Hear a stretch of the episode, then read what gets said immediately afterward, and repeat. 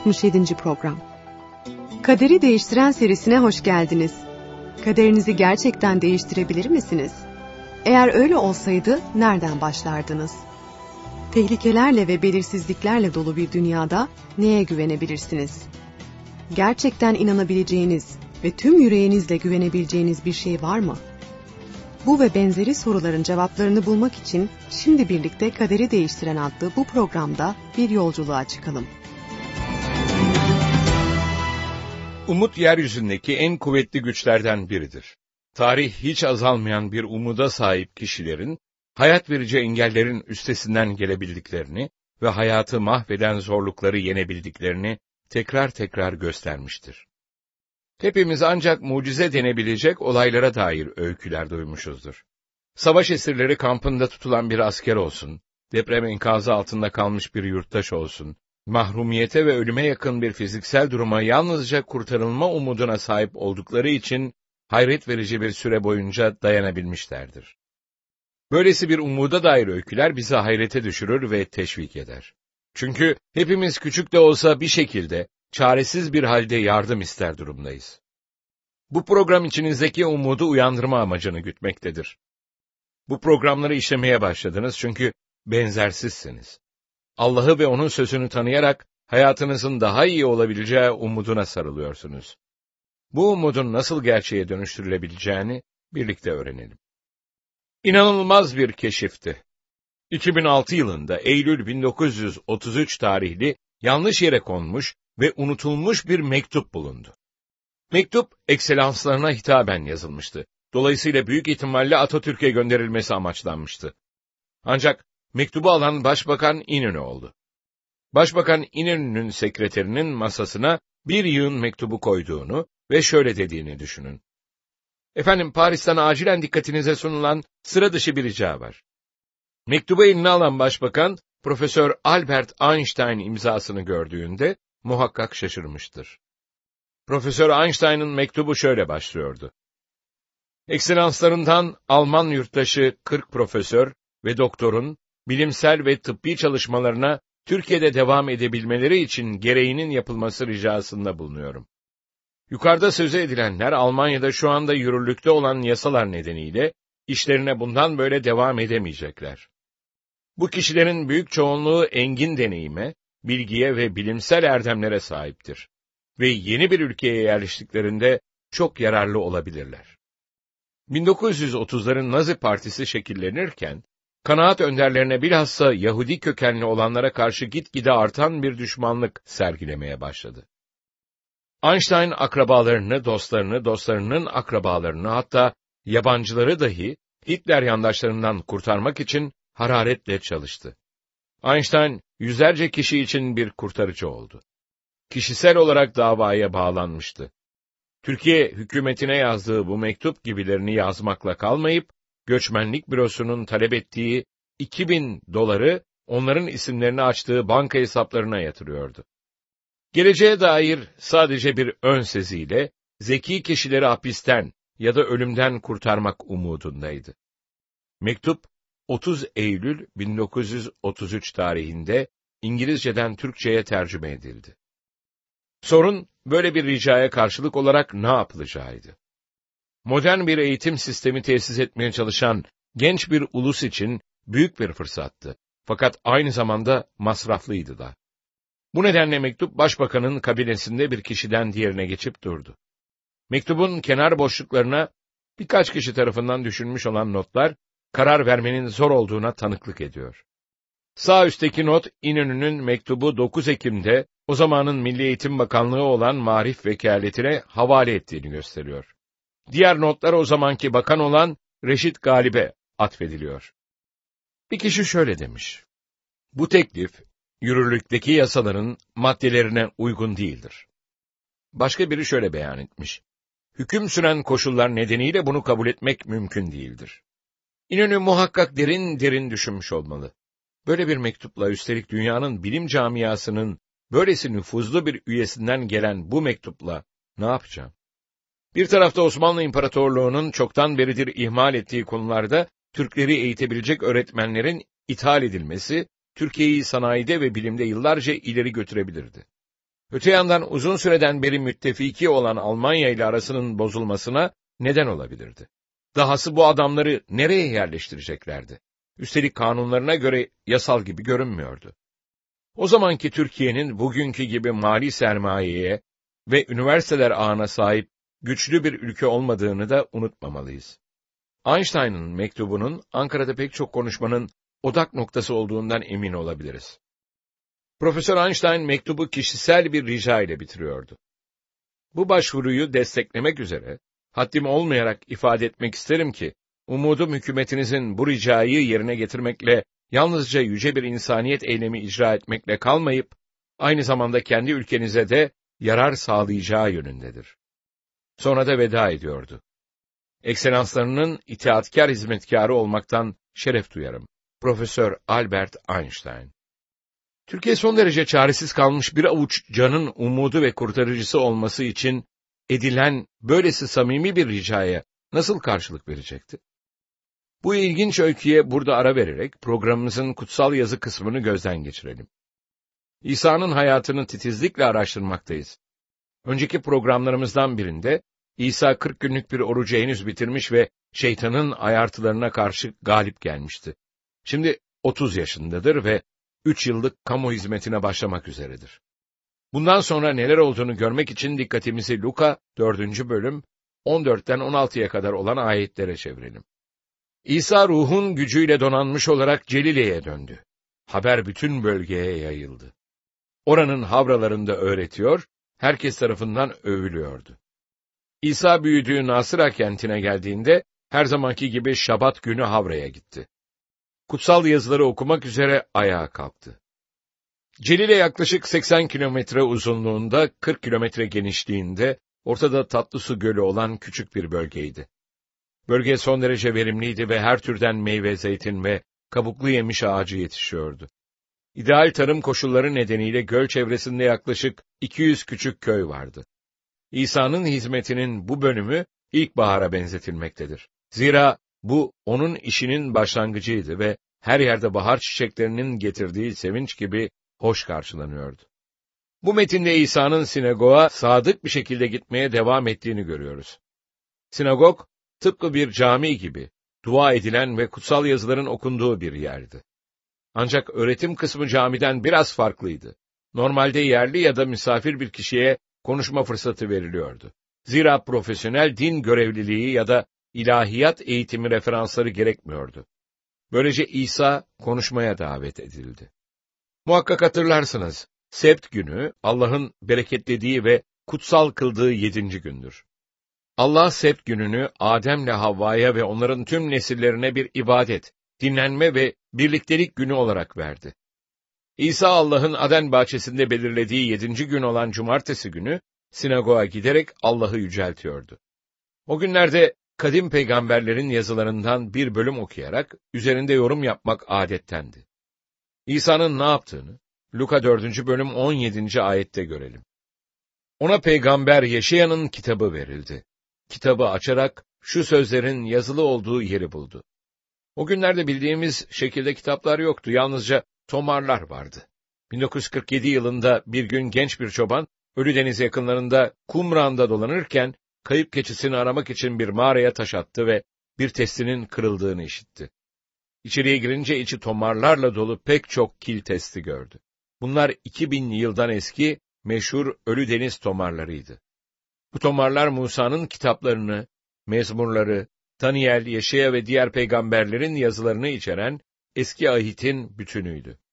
İnanılmaz bir keşifti çünkü tomarlar Mesih'ten 200 yıl öncesine aitti. Dolayısıyla bir anlamda modern zamanlarda kutsal yazıların orijinallerinden değiştirilmiş olduğunu söyleyenleri utandırıyorlardı. Evet, Ölüdeniz'de bulunan tomarlar günümüzdeki yazılarla neredeyse birebir aynıydı.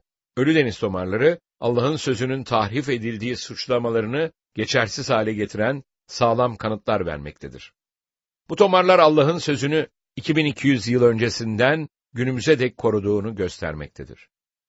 İsa'ya bu türden bir tomar verilmiş olmalıdır. Tomar büyük bir taş ya da ahşap masanın üzerine açılırdı. Bu eski masalardan biri, Salihli yakınlarındaki Sart harabelerinde bulunan sinagogun kalıntılarında halen görülebilir. Yaşayanın tomarı kürsüye konulduğunda İsa bunu açtı ve çok özel bir metni aramaya başladı. Sonunda İsa Yeşaya 61. bölümde aradığı yeri buldu. İsa okurken Yeşaya 43. bölüm 7. ayetten bazı konuları da okuduklarıyla birleştirdi. İsa'nın kalkarak Luka 4. bölüm 18'den 20 ayetlerinde kayıtlı olan şu sözleri okuduğunu hayal edin. Rabbin ruhu üzerimdedir. Çünkü o beni yoksullara müjdeyi iletmek için mesetti. Tutsaklara serbest bırakılacaklarını, körlere gözlerinin açılacağını duyurmak için, ezilenleri özgürlüğe kavuşturmak ve Rabbin lütuf yılını ilan etmek için beni gönderdi. Sonra kitabı kapattı, görevliye geri verip oturdu. Havradakilerin hepsi dikkatle ona bakıyordu. İsa'nın neden o belirli kutsal yazı bölümünü aradığı şimdi anlaşılmıştı. Neredeyse 700 yıl önce kendisi hakkında yani Mesih hakkında yazılmış olan umut dolu bir metni okumak istemişti. Tüm gözler halen üzerindeyken İsa bu metne bir ünlem işareti koydu. Söylediklerini Luka 4. bölüm 21. ayette okuyalım. İsa, dinlediğiniz bu yazı bugün yerine gelmiştir diye konuşmaya başladı. İsa burada ne söylüyordu? Birincisi kadim kutsal yazıların büyük birisine işaret ettiğini. Başka bir de işte kutsal yazı sadece öykülerden ya da hikmetli fikirlerden meydana gelmiş bir derleme değildi. Aksine İsa, tüm kutsal yazıların bir varış yerinin, bir kuzey yıldızının ve bir gerçekleşmesinin olduğunu açıkladı. İkinci olarak İsa kendisinin o gerçekleşme yani Rabbin mesedilmişi olan Mesih olduğunu söyledi. Özet olarak şunları söylüyordu. O kuzey yıldızı benim. Kutsal yazının işaret ettiği benim. Dinlediğiniz bu yazı bugün yerine gelmiştir. İsa savında son derece cesurdu. Bu onun hizmetinin başlangıcıydı. Yine de insanları hayatlarının tüm umutlarını kendisine bağlamalarından çekinmedi. Modern dilde söyleyecek olursak, bu onun göreve başlama konuşmasıydı. Onun gündemini ve Allah'tan aldığı görevi özetliyordu. İsa Mesih olarak beş özel görevi yerine getireceğini söyledi. Onun sözlerine daha yakından bakalım. Birinci olarak şöyle dedi.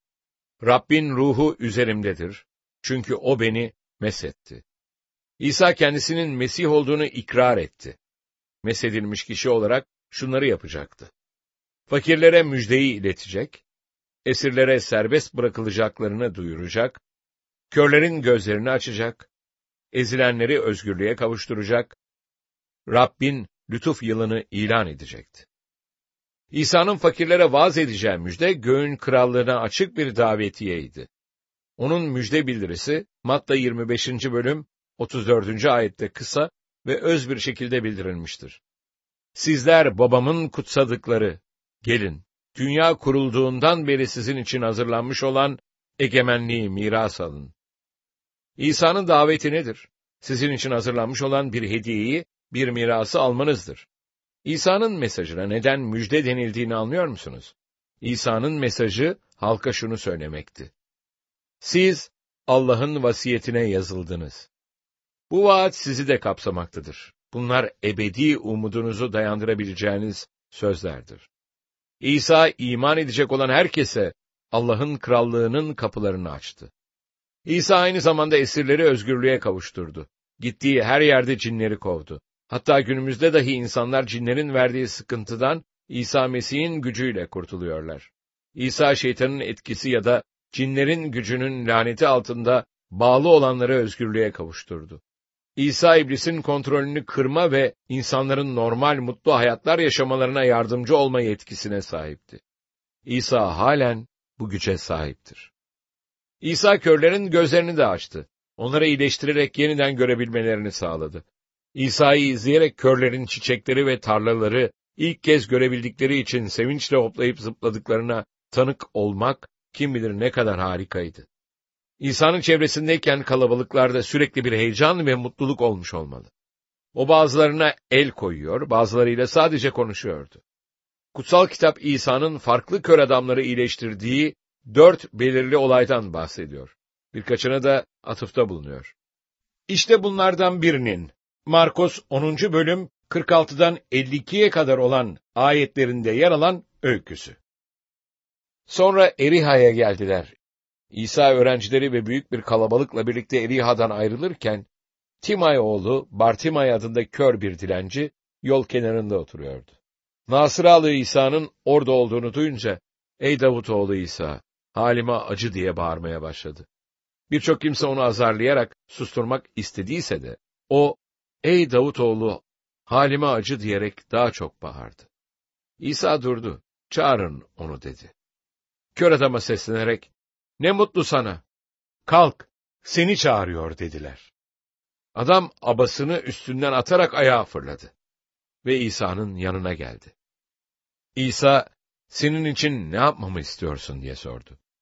Kör adam, Rabbuni, gözlerim görsün dedi. İsa gidebilirsin, imanın seni kurtardı dedi. Adam o anda yeniden görmeye başladı ve yol boyunca İsa'nın ardından gitti. İsa ayrıca hayat görüşleri bunalım, kendinden nefret ve endişeyle kararmış olan insanların ruhsal gözlerini de açıyordu. Yahudilik dininin ve bunun ağır törenler yükünün ağırlığı altında bunalanlara sürekli olarak umut verdi. Erkeklerin ve kadınların gözlerini dinin törenselliğin ötesinde bir şey olduğu gerçeğini açtı. Luka 11. bölüm 34'ten 36'ya kadar olan ayetlerde İsa insanlara Allah'ın kendilerine verdiği ruhsal görüş için dikkatli vekil harçlar olmalarını söyledi. Bedenin ışığı gözdür. Gözün sağlamsa bütün bedeninde aydınlık olur. Gözün bozuksa bedeninde karanlık olur. Öyleyse dikkat et, sendeki ışık karanlık olmasın. Eğer bütün bedenin aydınlık olur ve hiçbir yanı karanlık kalmazsa, kandilin seni ışınlarıyla aydınlattığı zamanki gibi bedenin tümden aydınlık olur. Evet İsa yaşayanın peygamberlik sözünü yerine getirdi. Vaftizci Yahya İsa'ya o zamana kadar peygamberlerin tüm söylediklerinin yerine gelmesi olup olmadığını doğrudan sordu. Yahya'nın sorusunu ve İsa'nın yanıtını Matta 11. bölüm 2'den 6'ya kadar olan ayetlerde görelim. Tutuk evinde bulunan Yahya, Mesih'in yaptığı işleri duyunca ona gönderdiği öğrencileri aracılığıyla şunu sordu. Gelecek olan sen misin, yoksa başkasını mı bekleyelim? İsa onlara şöyle karşılık verdi. Gidin, işitip gördüklerinizi Yahya'ya bildirin. Körlerin gözleri açılıyor, kötürümler yürüyor, cüzzamlılar temiz kılınıyor, sağırlar işitiyor, ölüler diriliyor ve müjde yoksullara duyuruluyor. Benden ötürü sendeleyip düşmeyene ne mutlu. İsa'nın mutlu dediği biri olmak ne güzeldir. İsa şöyle dedi. Benden ötürü sendeleyip düşmeyene ne mutlu. Ne yazık ki bazıları ondan ötürü sendeleyip düşmüştür ve hala düşmektedir. Öykümüze geri dönelim ve İsa Tomar'ı okuduktan sonra ne olduğunu görelim. Luka 4. bölüm 23'ten 32'ye kadar olan ayetlerle devam edebiliriz. İsa onlara şöyle dedi. Kuşkusuz bana şu deyim hatırlatacaksınız. Ey hekim, önce kendini iyileştir. Kefarnahum'da yaptıklarını duyduk. Aynısını burada, kendi memleketinde de yap. Size doğrusunu söyleyeyim, diye devam etti İsa. Hiçbir peygamber kendi memleketinde kabul görmez. Yine size gerçeği söyleyeyim. Gökyüzünün üç yıl altı ay kapalı kaldığı, bütün ülkede korkunç bir kıtlığın baş gösterdiği İlyas zamanında İsrail'de çok sayıda dul kadın vardı. İlyas bunlardan hiçbirine gönderilmedi. Yalnız Sayda bölgesinin Sarefat kentinde bulunan dul bir kadına gönderildi. Peygamber Elişa'nın zamanında İsrail'de çok sayıda cüzzamlı vardı. Bunlardan hiçbiri iyileştirilmedi. Yalnız Suriyeli Naaman iyileştirildi. Havra'dakiler bu sözleri duyunca öfkeden kudurdular. Ayağa kalkıp İsa'yı kentin dışına kovdular. Onu uçurumdan aşağı atmak için kentin kurulduğu tepenin yamacına götürdüler. Ama İsa onların arasından geçerek oradan uzaklaştı. Sonra İsa Celile'nin Kefarnahum kentine gitti. Şabat günü halka öğretiyordu. Yetkiyle konuştuğu için onun öğretişine şaşıp kaldılar. Bu kalabalık İsa'nın sözlerine sevinç ve hayret duymaktan, kendilerini onu uçurumdan atmaya zorlayacak bir öfkeye nasıl geçebildi? Bu sorunun yanıtı İsa'nın kullandığı Naaman'la ve İlyas'a yardımcı olan Dul'la ilgili öykülerde gizlidir. Naaman ve Dul kadın, Yahudi değillerdi. Uluslardandılar. İsa'nın Havra'daki dinleyicileri kimlerdi? Yahudilerdi. İsa kısacası uluslardan olanların peygamberlerin sözünü dinledikleri için Yahudilerden daha akıllı olduklarını söylüyordu. Nasıra'daki cemaat kendilerinin Allah tarafından bereketlenmiş olduklarını, özgürlüğe kavuşturulması ve gözlerinin açılması gerekenlerin ise uluslardan olanlar olduğunu düşünüyorlardı. Ancak İsa dinlediğiniz bu yazı bugün yerine gelmiştir dediğinde, karanlıkta olan ve müjdeyi duyması gerekenlerin Yahudiler olduğunu belirtiyordu. Yahudiler bunu kabul edemediler ve İsa'yı kovdular. Einstein'la İnönü arasındaki muammalı durumla ilgili öykümüze geri dönelim. Tıpkı İsa'nın yaptığı gibi Başkan İnönü de bir Yahudiyi hayal kırıklığına uğratmak üzereydi. Yani Einstein'ı. İşte İsmet İnönü'nün Einstein'a gönderdiği 14 Kasım 1933 tarihli cevap mektubu.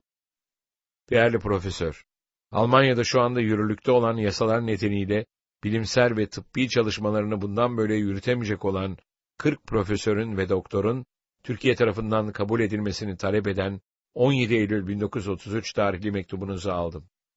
Bu beylerin hükümetimize bağlı kurumlarımızda bir yıl boyunca ücret almadan çalışmaya gönüllü olacaklarını da dikkate aldım. Teklifinizin çok cazip olduğunu kabul etmekle beraber, bunu ülkemizin yasa ve yönetmeliklerine uygun olarak gerçekleştirme imkanını görmediğimi size bildirmek zorundayım. Değerli profesör bildiğiniz gibi şu anda 40'tan fazla profesör ve doktoru sözleşmeli olarak istihdam etmiş bulunuyoruz. Bunların çoğu benzer niteliklere ve kapasitelere sahip olarak kendilerini aynı politik şartlar altında bulmaktadır.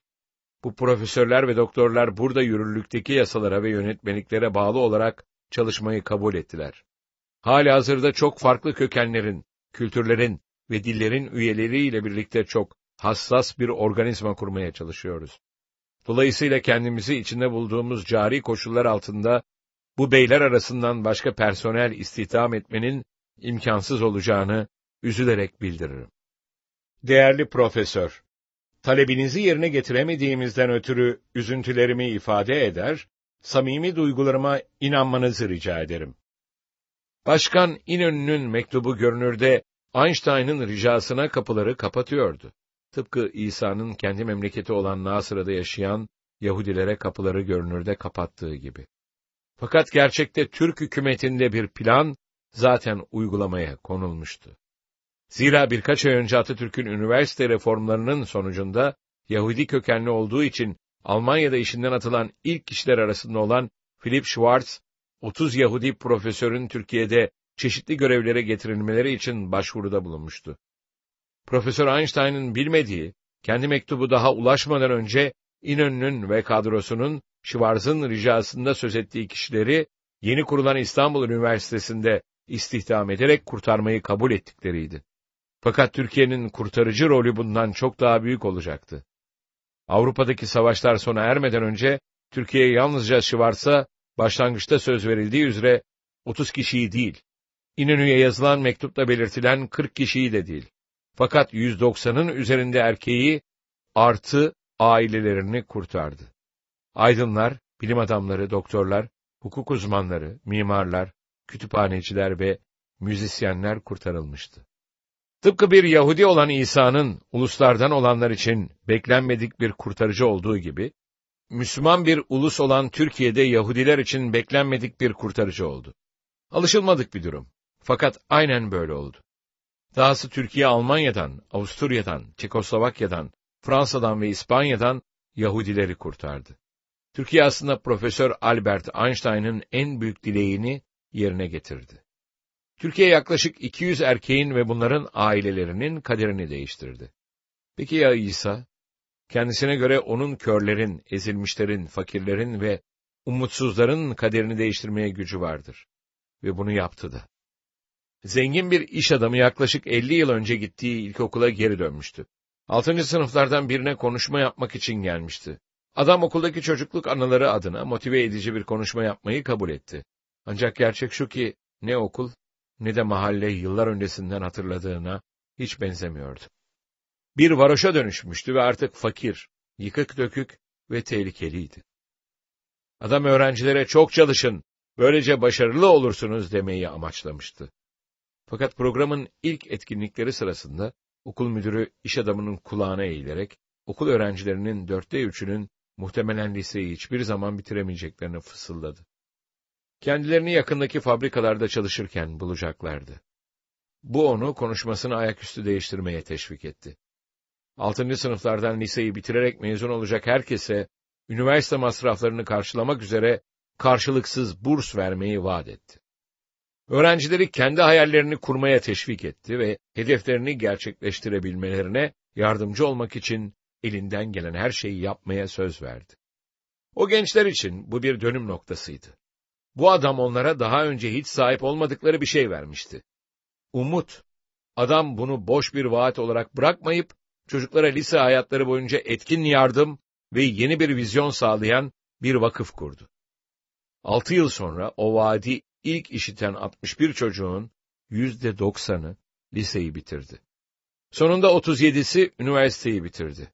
Bu daha önce o fakir mahallede duyulmamış bir şeydi. Umut. O gençler adama inandılar ve bu hayatlarında büyük bir değişiklik meydana getirdi. Tabii ki adam milyonerdi. Bu da umutlarının daha da somutlaşmasında etkili oldu. Onun vaadini yerine getireceğini biliyorlardı. Ya siz, İsa umudunuzu bağlamaya değecek bir vaatte bulunmuştur. O kör adama sordu. Senin için ne yapmamı istiyorsun? Kör adamı iyileştiren onun imanıydı. İsa'nın sizin için ne yapabileceğine inanıyorsunuz?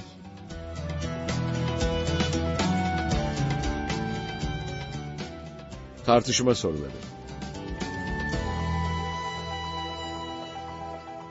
1. Albert Einstein'ın mektup yazarak yardım istemesi için Türkiye'yi iyi bir aday yapan neydi? Türkiye'ye gelmeleri için davet mektubu alan 190 kişinin aile fertlerinden biri olsaydınız ne hissederdiniz? 2. İsa neden Havra'ya gitti? 3. İsa Yeşaya'da okuduğu bölümle ilgili olarak hangi iddiada bulunuyordu? 4. Programdan İsa'nın vaaz ettiği müjdeyi gözden geçirin. Sizce bu mesaj yalnızca onun zamanında yaşayan insanlar için miydi? Onun mesajı günümüzde yaşayan bizler için geçerli midir? Eğer günümüzde bizim için de geçerliyse, sizce insanların çoğu ihtiyaç içinde olduklarına inanacak kadar alçak gönüllü olacaklar mıdır? Peki ya siz?